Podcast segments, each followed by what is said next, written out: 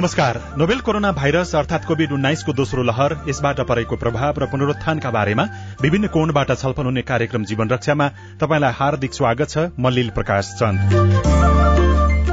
कोरोनाको संक्रमणले विभिन्न क्षेत्रमा पारेको प्रभाव र जोखिम न्यूनीकरणका उपायका बारेमा हामी विभिन्न सामग्री यो कार्यक्रममा प्रस्तुत गर्छौं।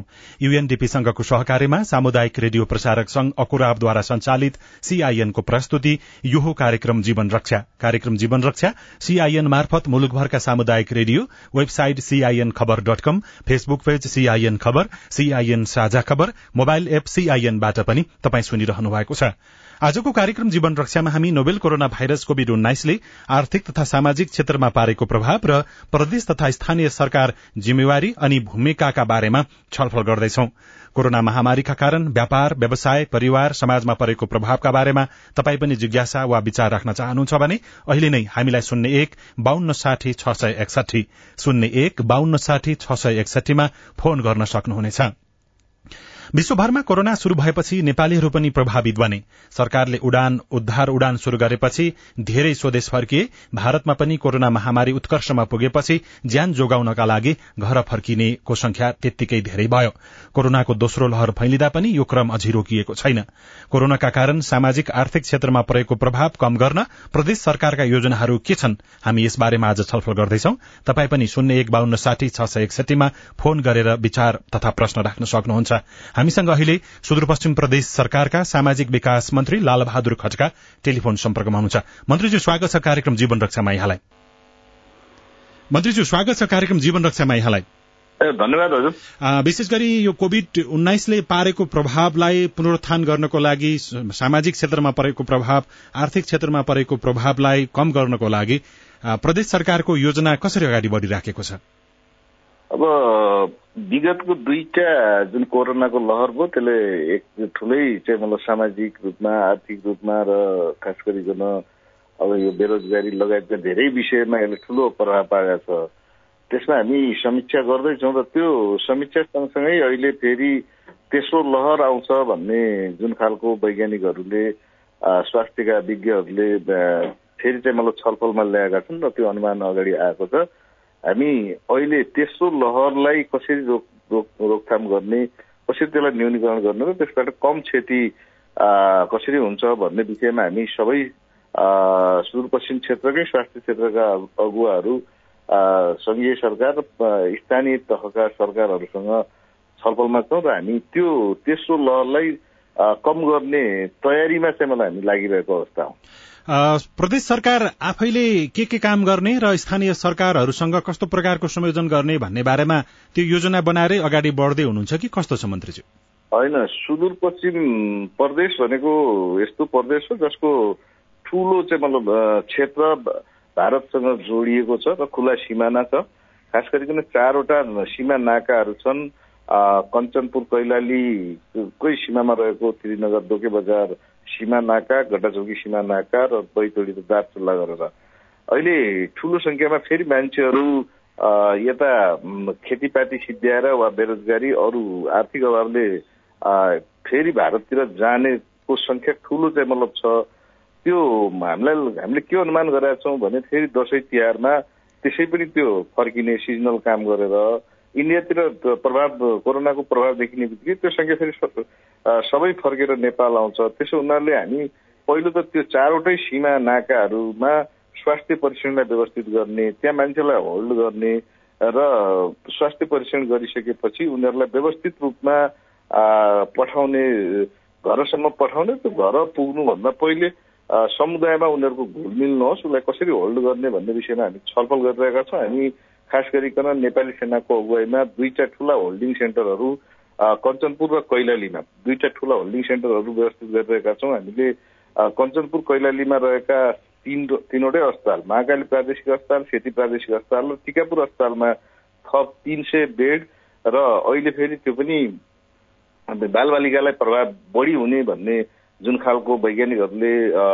अनुमान गरेका छन् त्यसलाई ध्यानमा दिएर हामी बाल मैत्री मन्त्रीजीसँगको कुराकानी टुटेको छ। सायद टेलिफोनमा केही नेटवर्कमा समस्या भएको कारणले हुन सक्छ उहाँले विशेष गरी कोविड उन्नाइसको यो तेस्रो लहरको चुनौती र तेस्रो लहर आइसकेपछि कसरी व्यवस्थापन गर्ने भन्ने विषयमा कैलाली र कञ्चनपुरमा ठूला होल्डिङ सेन्टरहरू सञ्चालनको लागि त्यो पूर्व तयारीको काम चलिराखेको बताउनुभयो र सीमा क्षेत्रबाट जुन आउजाउ हुने गर्छ त्यो आउजाउलाई व्यवस्थापन गर्ने पाटोमा पनि प्रदेश सरकारले काम गरिरहेको बताउनु भएको छ पूर्व तयारी अप्नाउनु एउटा कुरा छ तर जुन कोरोनाको कारणले गर्दाखेरि प्रभावित नागरिक छ त्यो समूह त्यो वर्ग क्षेत्र छ। उनीहरूको समस्या समाधानको लागि पनि अहिले प्रदेश सरकारहरूको काँधमा जिम्मेवारी थपिएको छ। र केही कैयौं व्यक्तिहरू भारतबाट बेरोजगार भएर नेपाल फर्किएका छन्। नेपालमै भएका व्यक्तिहरू पनि बेरोजगार भएर छुट्टै तनावमा छुट्टै समस्यामा रहेको अवस्था छ। त्यस्तो अवस्थालाई समाधान गर्नको लागि प्रदेश सरकारहरूले बजेट पनि ल्याइसकेका छन्। मन्त्रीज्यू यहाँसँगको टेलिफोन कट्यो फेरि पनि यहाँलाई स्वागत गर्दै। विशेष गरी यहाँले यहाँले अघि चाहिँ यो पूर्व तयारीको कुरा सुनाउनु भयो। प्रदेश सरकारले बजेट पनि ल्याइसकेको छ। कोरोनाको कारण प्रभावित व्यक्ति समाज वर्ग क्षेत्रको लागि यो चाहिँ हामी केही नयाँ गर्दैछौ भन्ने लागेको के छ त्यतातर्फ जाउँ अब मन्त्रीज्यू? होइन हामी पहिलो कुरा त टेस्टो भेरिएन्ट जुन आइरहेको छ होइन त्यसलाई रोकथाम र त्यसबाट कम क्षति हुने कुरालाई अत्यन्त महत्वका साथ लिएका छौँ। र हामी त्यो प्राथमिकताका साथ त्यसलाई अगाडि बढाउँदैछौँ र स्थानीय तहसँग हामी समन्वय गरिरहेको छौँ त्यो सँगै हामीले खास गरिकन अहिले जुन खालको बेरोजगारीका चापले मान्छेहरू बाहिर जाने र त्यहाँ पनि असुरक्षित ढङ्गले बस्ने त्यसपछि फेरि त्यहाँ कोरोनाको प्रभाव पर्ने बित्तिकै फर्किने जुन खालको समस्या छ त्यसलाई हल गर्न हामीले प्रदेश सरकारले कृषिलाई महत्वका साथ अगाडि बढाएका छौँ सुदूरपश्चिममा कृषिको सबैभन्दा ठुलो सम्भावना पनि हो त्यो क्षेत्रमा आकर्षित गर्नका लागि हामीले अनुदानका कार्यक्रमहरूलाई अगाडि बढाएका छौँ। यो युवाहरूलाई स्वरोजगार भनेर बिना धितो ऋणको कार्यक्रमलाई अगाडि बढाएका छौँ र त्यसै गरिकन अलिक ठुलो रूप स्केलमा व्यापार व्यावसायिक रूपले कृषि गर्ने किसानहरूलाई व्यावसायिक ढङ्गले जाने किसानहरूलाई हामीले ब्याज अनुदान भनेर पाँच लाखदेखि पन्ध्र लाखसम्म पचास लाखसम्म को ब्याज अनुदानका रूपमा हाम्रो प्रदेश सरकारले त्यो तिरिदिने गरिकन र हामीले त्यो सँगसँगै कृषिसँग सम्बन्धित औजार उपकरणहरूमा पनि भन्सार महसुल तिर्दिने अहिले कृषिमा सिँचाइको चाहिँ मतलब विद्युत महसुल तिर्दिने लगायतका थुप्रै चाहिँ कार्यक्रमहरू पनि त्यो सँगै चाहिँ मतलब जोड्न खोजिरहेछौँ।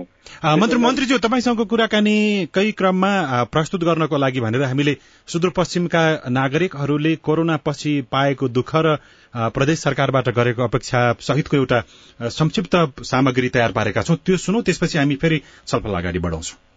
सुदूरपश्चिमका जिल्लाहरूमा रोजगारीका लागि भारत जाने चलन छ तर कोरोना महामारीको चपेटामा परेर अधिकांश युवा भारतबाट रोजगारी विहीन भएर गाउँ फर्किएका छन्। अझै पनि युवाहरू गाउँ फर्किने क्रम जारी छ। बेरोजगार भएर गाउँमा बसिरहेकाहरूले आय आर्जनको कुनै काम पाएका छैनन्। डडेलधुराको नवदुर्गा गाउँपालिका कोटेलीका प्रेम बहादुर भोल नौ दस महिना घर बच्चा त्यसपछि आज गया दुई महिना मात्र नगरेर आज घर आयो। काम धन्दा पनि केही भएका छैन। अब के खाना गुजारा पनि केही छैन। काम धन्दा पनि काम मिलिरहेका छैन। कोरोना कहरका कारण रोजगारी गुमाएर स्वदेश फर्किएकाहरूलाई रोजगारीकै चिन्ताले सताएको छ। घर फर्किएको महिनौ भइसके पनि काम नपाउँदा गुजारा चलाउने समस्या परेको कतिपयको भनाइ छ। भागेश्वर गाउँपालिका तीन मल्ला गाउँका तेज नेपाली। घरमा आए। घरमा आएर फेरि लकडाउन भयो अनि त्यतिकै समस्या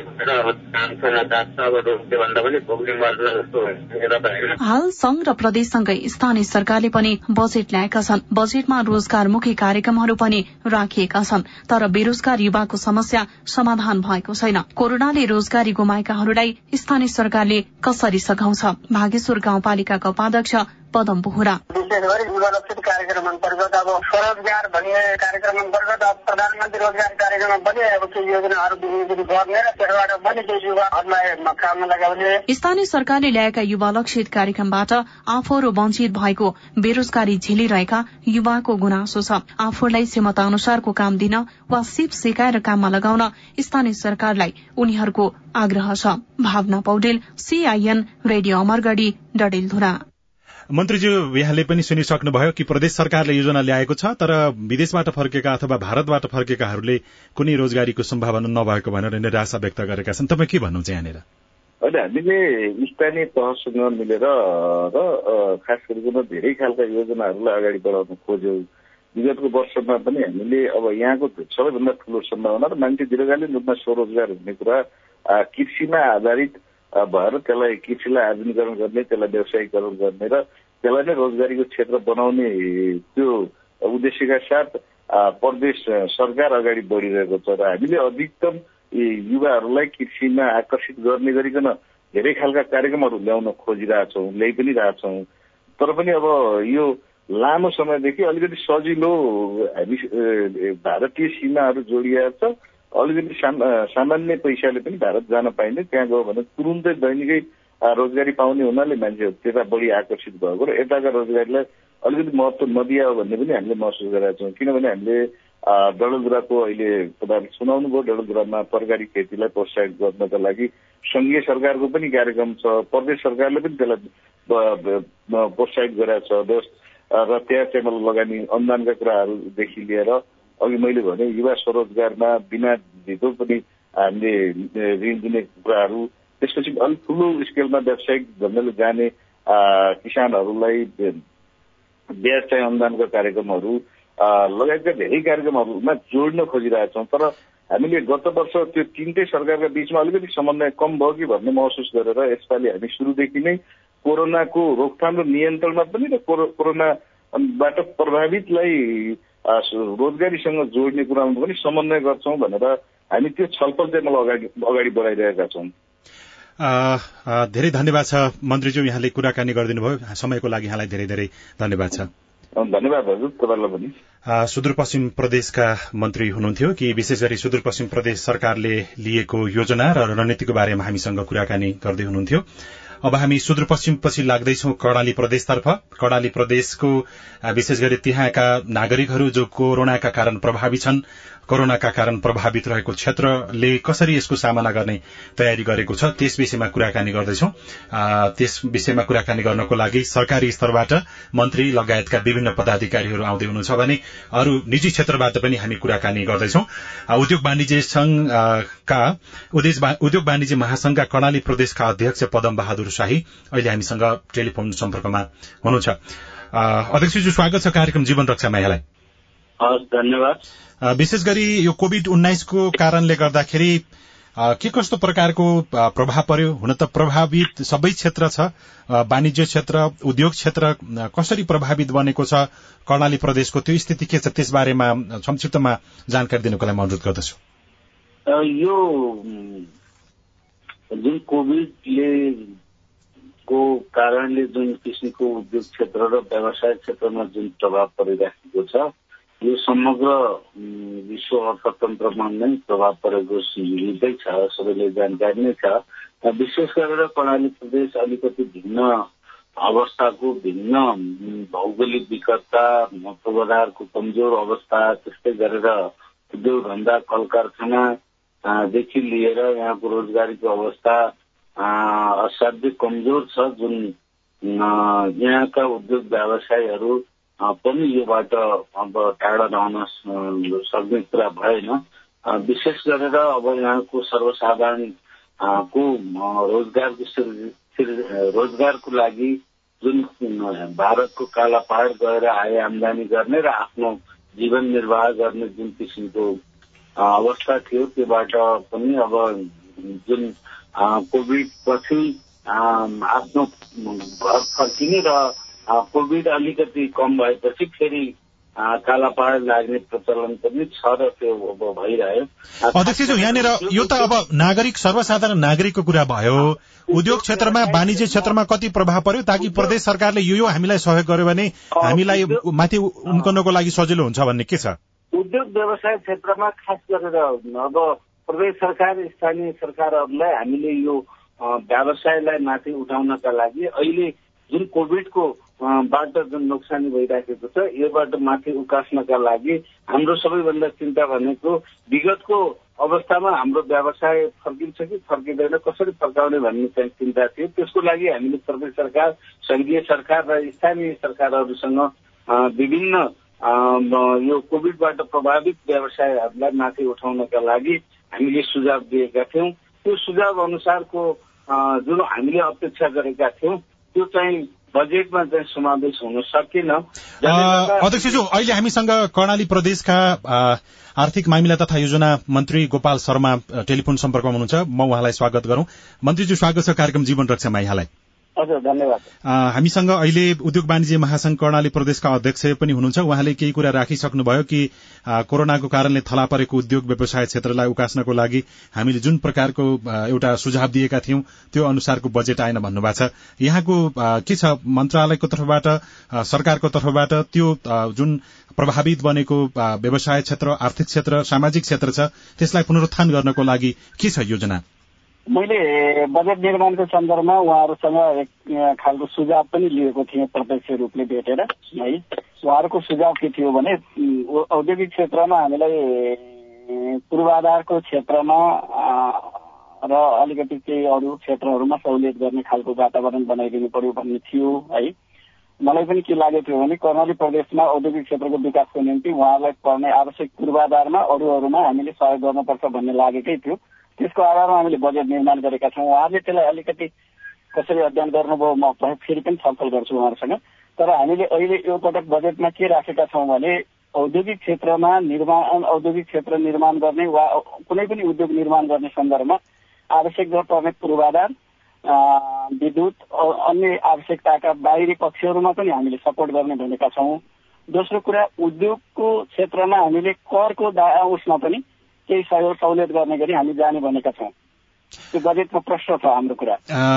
अध्यक्षज्यू तपाईँले सुनि नै हाल्नुभयो र बाँकी थप केही छ भने छोटकरीमा राख्नुहोस् त्यसपछि तपाईँलाई विदा गर्छु। मन्त्रीज्यूले राखेको कुरा भनेको यो कर्णाली प्रदेशमा लगानी आकर्षण गर्ने कुरा भयो र यो लगानी आकर्षण गर्ने कुराले यो कोभिडबाट प्रभावित व्यवसाय माथि उठाउने कुरा र त्यो कुरालाई एकै ठाउँमा जोड्न सकिँदैन।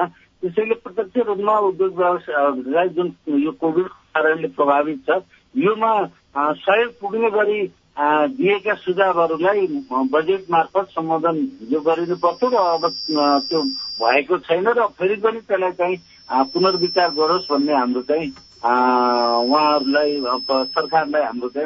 हस् धेरै धन्यवाद छ अध्यक्षज्यू तपाईँले तपाईँको विषयमा हामी कुराकानी गर्नेछौँ। मन्त्रीज्यू अब यो क्षेत्र उद्योग व्यवसाय क्षेत्र मात्रै छैन सबै क्षेत्र समाज सिङ्गो समाज नै कोरोनाको कारण प्रभावित छ। जो व्यक्ति सर्वसाधारण नागरिक रोजीरोटीको लागि सामान्य काम गर्दथे तर उनीहरूले काम गर्न पाएनन् यो बीचमा उनीहरूको लागि चाहिँ कस्तो प्रकारको व्यवस्था छ बजेटमा? यो पटक हामीले यस्तो क्षेत्रमा प्रभावित जन जनसमुदायलाई प्रभाव के अरे प्रत्यक्ष सम्बोधन गर्ने गरी हामीले मुख्यमन्त्री रोजगार कार्यक्रमलाई पनि त्यसमा जोडेका छौँ झन्डै चार अरब पैसा हामीसँग त्यो छ।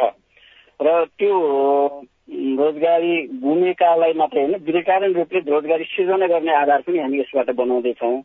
दोस्रो कुरा हामीले विभिन्न अरू कृषि क्षेत्रमा हामीले पर्याप्त त्यस्ता सपोर्टका कार्यक्रमहरू राखेका छौँ। कृषि मन्त्रालय मार्फत कृषि क्षेत्रमा हामीले पर्याप्त त्यस्तो बजेट विनियोजन पनि गरेका छौँ। अब अर्को उहाँले अगाडि अलिकति राखे जस्तो हामीले फेरि केही करको दायरामा अलिकति छुट पनि गरेका छौँ जस्तै यातायात क्षेत्रमा जरिवाना बापत लाग्ने जो खालको शुल्क थियो त्यसलाई मिना गर्ने गरी अस्ति भर्खर हामीले एउटा डिसिजन गरेका छौँ। त्यस्तै सञ्चार क्षेत्रमा लागेको कुरालाई पनि हामीले एउटा प्रोसेस अगाडि बढाउँदैछौँ। उहाँले कुन क्षेत्रमा के भयो भन्ने कुरा ल्याउनु भयो भने हामी त्यसलाई अलिकति सपोर्ट गर्ने खालको वातावरण पनि बनाउँछौँ। तर प्रत्यक्ष रूपले जो कोभिडबाट प्रभावित हुनुभयो उहाँलाई सम्बोधन गर्ने गरी हामीले गत वर्षदेखि नै यो कार्यक्रम राखेका थियौँ। तपाईँलाई थाहा छ हामी ठुलो प्रभावमा पनि कर्णाली कर्णाली प्रदेश मात्रै हो। जुन प्रदेशले अरू ऋणात्मक अवस्थामा गएको बेला हामीले प्लस गरेका छौँ। आर्थिक वृद्धि दर हाम्रो प्लस नै छ। त्यस कारणले हामीले समग्रमा हाम्रो आर्थिक वृद्धि दर पनि माथि छ र हामीले रोजगारी सृजना लगायतका कार्यक्रम पनि अगाडि बढाउँदैछौँ। यो बजेट मार्फत पनि झन्डै चार अरब पैसा हामीले प्रत्यक्ष रोजगारी सिर्जना गर्ने गरी मुख्यमन्त्री रोजगार कार्यक्रम मार्फत अगाडि बढ्दैछौँ। मन्त्रीज्यू कार्यक्रम त आउने तर कार्यक्रम जुन व्यक्तिले पाउनुपर्ने हो उनीहरूले नपाउने र जुन व्यक्ति अथवा जुन क्षेत्र समूह त्यो मापदण्डमा नपर्ने हो उनीहरूले पाउने स्थिति अहिलेसम्म सबै देशैभरिको स्थिति यस्तै देखिराखेको छ। यसबाट जोगिनको लागि तपाईँहरूले केही यसरी मापदण्ड बनाएर यसरी छनौट गर्ने भन्ने केही त्यस्तो व्यवस्था तयारी त्यही कुरालाई स्थानीय तहसँग पनि साझेदारी गरेर हामीले जसले काम गरिरहेछ त्यसको खातामा डाइरेक्ट पैसा जाने गरी हामीले गत वर्ष पनि यो काम गरेका छौँ यो वर्ष पनि हामी त्यसरी नै गर्दैछौँ। अनि मन्त्रीज्यू अहिले कोरोना लागेका व्यक्तिहरू अथवा कोरोना प्रभावित व्यक्तिलाई आर्थिक सहयोग गर्ने भनेर पनि कर्णाली प्रदेश सरकारले त्यो घोषणा गर्यो। त्यो घोषणाको अलिकति चर्चा पनि भयो। तर धेरै व्यक्तिले कोरोना लागिसकेपछि पनि सरकारले दिने भनेको रकम पाएनौ भनेर हामीलाई पनि गुनासो गर्नु भएको छ। तपाईँ के भन्नुहुन्छ यसमा? यसमा अलिकति केही टेक्निकल कारण पनि छ धेरैले लिनुभयो अब केही बाँकी हुनुहुन्छ हामीलाई हामीले उहाँलाई यो आर्थिक वर्षमा पनि सम्बोधन गर्छौँ। निरन्तर यो कार्यक्रम छ। अलिकति केही टेक्निकल कुराहरू मिलेन। लास्टमा जाँदाखेरि सबैले प्राप्त गर्नु भएन भन्ने कुरा हामीले पनि अलिकति आएको छ त्यो कुरा। त्यसलाई हामीले यो वर्षको सुरुमै सम्बोधन गर्छौँ। त्यो सँगसँगै अब यो किसानको मात्रै कुरा पनि होइन अब महिला अब दलित अपाङ्गता भएका व्यक्तिहरूको लागि पनि केही व्यवस्था गर्नु पर्यो भनेर धेरै मागहरू भइराख्ने स्थिति छ। र त्यसै सन्दर्भमा हामीसँग कोही किसान हामीसँग सम्पर्कमा हुनुहुन्छ कर्णाली प्रदेशबाट। उहाँको कुरा सुनौ त्यसपछि यहाँसँगको कुराकानी अगाडि बढाउँला। हेलो। हजुर। हजुर कहाँदेखि को बोल्दै हुनुहुन्छ? ए म सुर्खेतदेखि बोल्दैछु सर। हामीसँग अहिले मन्त्रीज्यू हुनुहुन्छ। विशेष गरी कोरोनाले पारेको प्रभाव र सरकारबाट यहाँहरूले गरेको अपेक्षा के छ? छोटकरीमा आफ्नो प्रश्न राख्नुहोस्। अहिले किसानको क्षेत्रमा कोरोनाले एकदम महत्वपूर्ण असर पारिरहेको छ र विशेष गरेर व्यवसाय किसानहरूलाई आफ्नो उत्पादन मार्केटसम्म लैजान अप्ठ्यारो परिरहेको छ र उत्पादनमा पनि प्रशस्त मात्रामा उत्पादन छ। त्यो उत्पादन गरेको किसानले राम्रोसँग मार्केट पाइरहनु पाइरहनु भएको अवस्था छैन।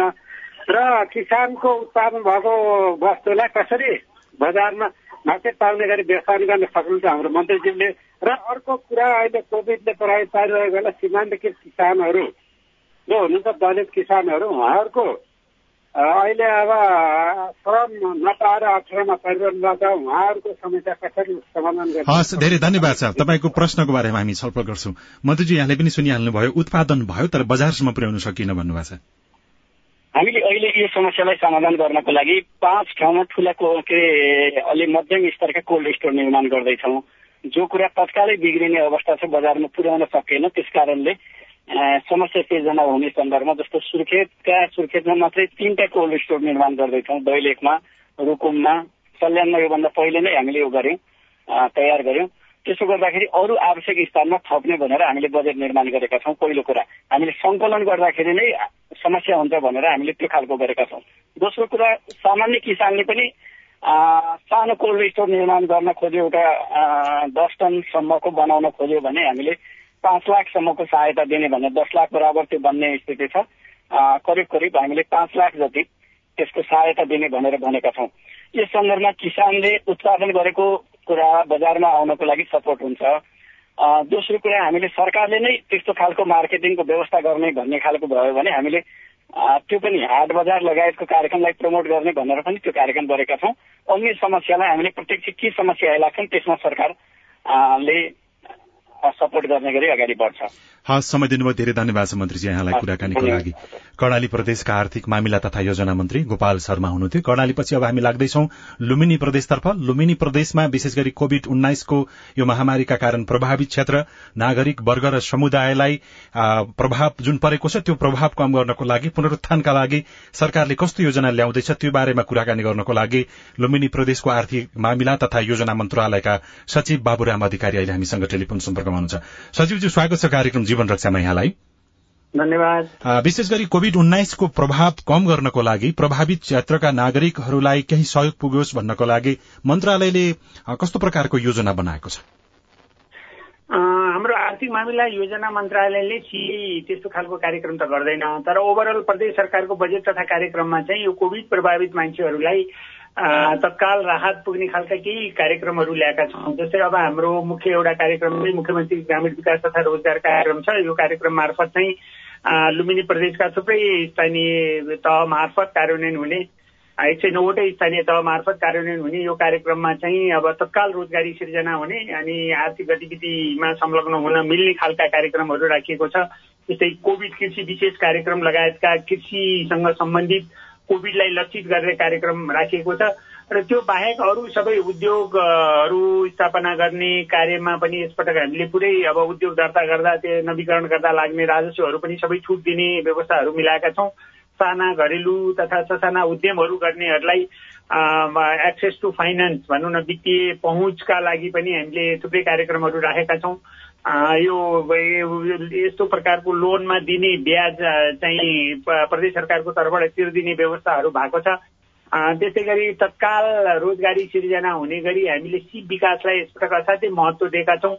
सिपको माध्यमबाट रोजगारी सिर्जना नामक एउटा नयाँ अभियान यसपटक सुरु गरिएको छ।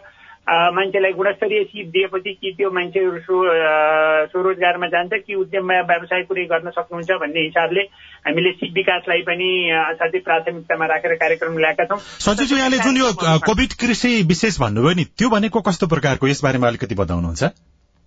यो कोभिड कृषि विशेष कार्यक्रम भनेको कृषि उद्यम व्यवसाय गरिरहँदाखेरि कोभिडबाट प्रभावित भएर विदेशमा रोजगारी गुमाएर स्वदेश फर्केका अथवा स्वदेशमै रहेर पनि रोजगारी खोजिरहेका युवा र युवतीहरूलाई लक्षित गरेर उनीहरूले कृषि उद्यम व्यवसाय गरे भने उनीहरूलाई प्रदेश सरकारको तर्फबाट विशेष प्याकेज अथवा खास गरी यो वित्तीय पहुँच भनौँ न उहाँहरूलाई चाहिने जुन वित्तीय साधन हो त्यसमा चाहिँ सहजीकरण गर्ने त्यसमा लाग्ने ब्याजहरू प्रदेश सरकारको तर्फबाट तिर्दिने लगायतका कार्यक्रमहरू छ कृषिसँग जोडिरहेछौँ हामीले। कृषि उद्यम अथवा व्यवसाय गर्दाखेरि त्यसलाई सहजीकरण गर्ने हिसाबले थुप्रै नीति तथा कार्यक्रमहरू प्रदेश सरकारको तर्फबाट ल्याइएको छ। यो कार्यक्रम त बनाइन्छ तर कार्यक्रम पाउनुपर्ने व्यक्तिले नपाउने र नपाउनु पर्ने व्यक्तिले पाउने स्थितिलाई अन्त्य गर्नको लागि तपाईँहरू यसमा कसरी सचेतता अप्नाइराख्नु भएको छ?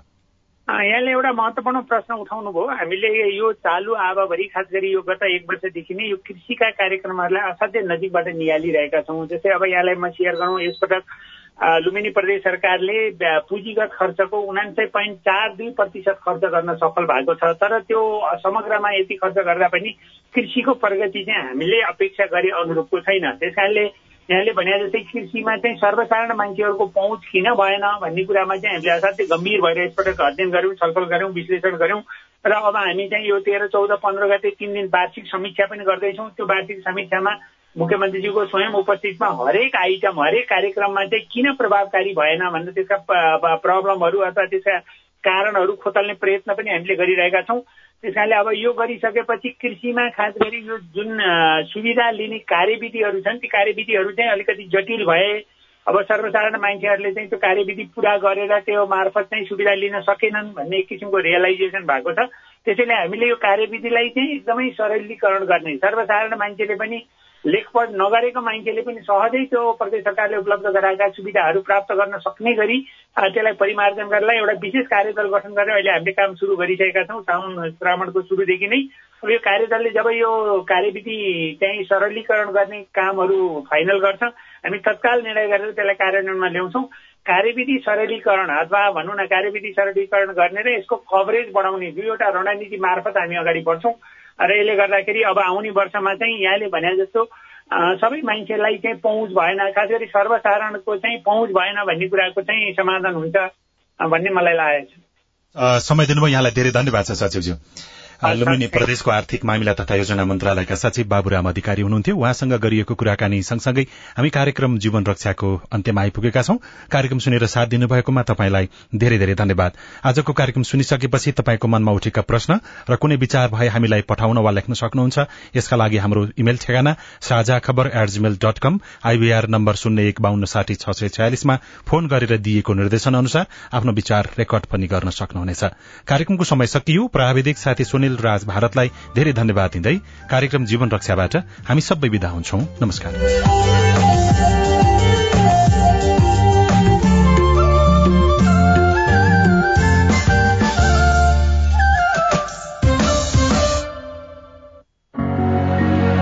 नेपाली जुटौं बाल विवाह रोकौ भन्ने